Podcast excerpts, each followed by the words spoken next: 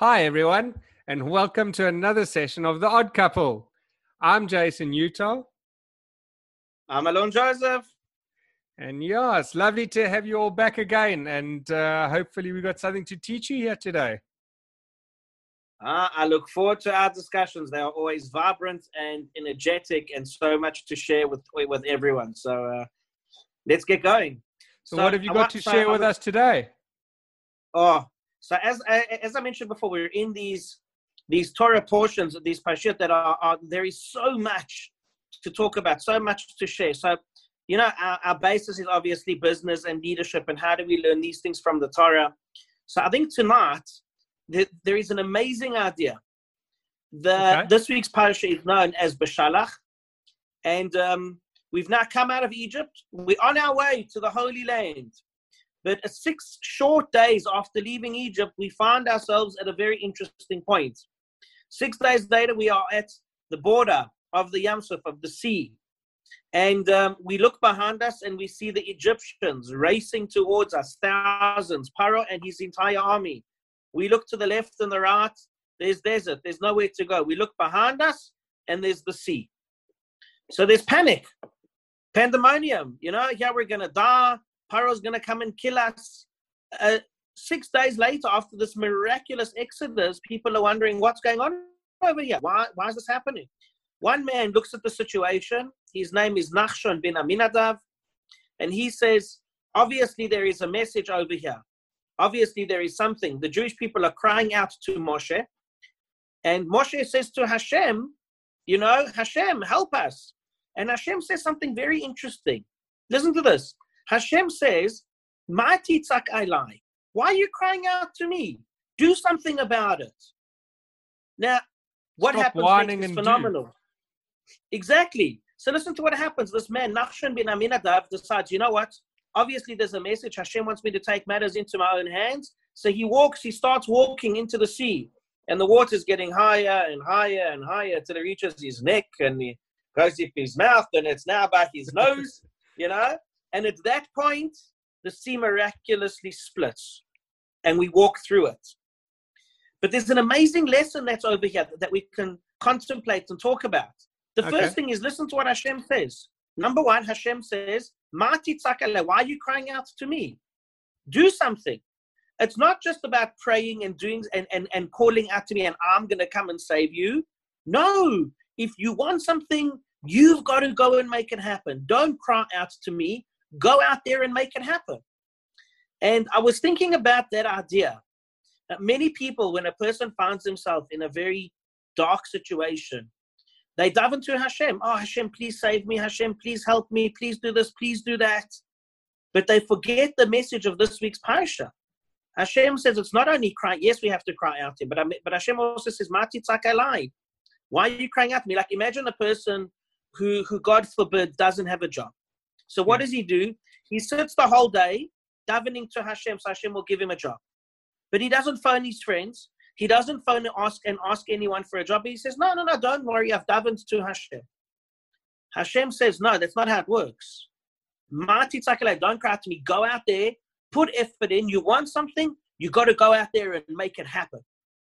It's the best that. I mean, I often have a look and you think that um, it's one of the one of the biggest stops that we put in front of ourselves. So many times people often have these amazing big dreams and they say well i'm going to go out and i'm going to go do this and i'm going to go do that. And then you sit and wait. And it's and that's the yep. hard part. And that's where we had a discussion around the what if. And generally we focus on the what if and the negative side. But another part that often pops up that we ignore is the effort. So what is the amount of effort that I need to put into this in order to make that happen? And where that becomes difficult is because if I'm going to put in this amount of effort in order to achieve this certain amount of success, what am I giving up on? So, on the yeah. one hand, I want to move forward, but in order to move forward, I need to let go of something else. If I want to go and run the comrades and do a phenomenal time in the comrades in July, firstly, I need to train. I need to wake up early in the morning. I need to watch my diet. And all of these things are giving up on things that you thoroughly enjoy. It's fantastic to come Yeah. home on a Friday night and you have your whiskey at Shabbos and your nice big meal. But when you go for your run on Sunday, I mean, you feel it. So Yeah. you actually need to start making tough decisions. What is the goal that I'm truly committed to? And am I prepared to accept what I have to give up in order to make that happen? Yeah.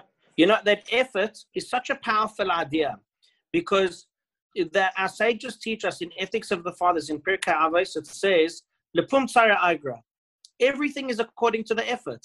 What you put in is what you're going to get out. The effort you put in is the effort you're going to get out. And there's a couple of different ways. You know, you've got a different way. You can say, you know, a person can say that what would I like? You can put a little bit of effort and get a lot of reward. You can put a lot of effort and get a little bit of a reward. Yeah. And sometimes it's about the effort that we're willing to commit to, like you said about the comrades. There's a level of effort that you have to be willing to commit if you want to be successful in that. And the question is do you want to do a good time or you're just happy with whatever comes along? If you want to do a good time, you know it's going to require effort. Business is no different. If you want if you want to be successful in business, don't expect it to happen without putting effort into it. Doesn't work like that. Hundred percent, and I think uh, in a couple of our discussions we've mentioned intention. So you've got to wake up in the morning and actually create the intention of what you want. So get into Yes. a daily practice of saying, "All right, these are the things that I actually want to achieve today. In order to achieve these Yes. specific goals, these are the five main moves that I need to take in order to move that goal forward." And answering emails generally Yeah. isn't one of them. So you need to design the day before you even start. And I know that you do it. You love it in the morning. Yeah. You go to your prayers at five. What time's your minyan? When the sun rises. when the sun rises. Hey? And you commit But yeah, to your it's day. about you know. Yeah, you know, we just it was very interesting. A couple of weeks ago, at the be- end of December, the beginning of January, we celebrated the the Siyum Hashas, the, the completion of the Talmud, and it's a seven. It's a, it's it's about a seven year commitment that one makes to learning a page of the Talmud every day. And if you think about it, in order to achieve that mammoth task of finishing the entire Talmud, there's effort required. There's daily effort of willing to commit to something. You know, if you miss a day, you're behind. yeah. You miss two days, you you know, and it just and it accumulates. And there's an amazing message in that that if you think one day doesn't make a difference, it does. There was a great story I once read about I think it was one, one of the world's top violinists. And he was talking about effort, and he said this. He says, "If I don't practice for one day, I notice it. If I Yeah. don't practice for two days, my wife notices. And if I don't practice for three days, the world notices." And that's what he was saying. That effort, you've got to be willing to commit. You've got to be willing to put the effort in. So, in anything in life, the question we always have to ask ourselves is, how much are you willing to commit? How badly do you want it? And how much are you willing to commit to make it happen?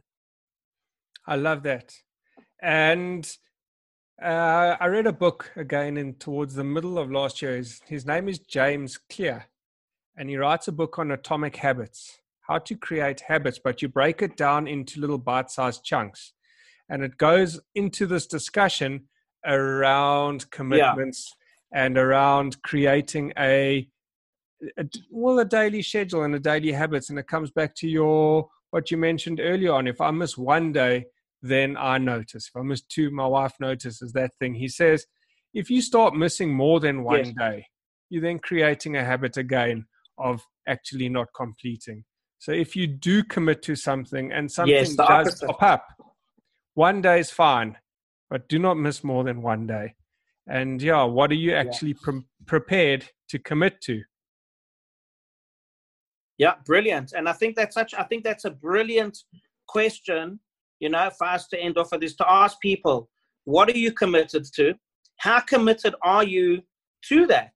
And it's something to really think about. How committed are you to making, to getting what you want, to having what you want? How badly do you want it? These are questions that require analysis. These are questions that require us to take time out to think about them. And if we need to change our habits and we need to change our daily structure, then we need to change it. But you're not going to be successful if you do not commit. 100%. And I hope you're committing to a, a phenomenal rest of week. I am committed. They might want to commit me as well, but at the moment, I am committed. Thank you so much for another lekker chat.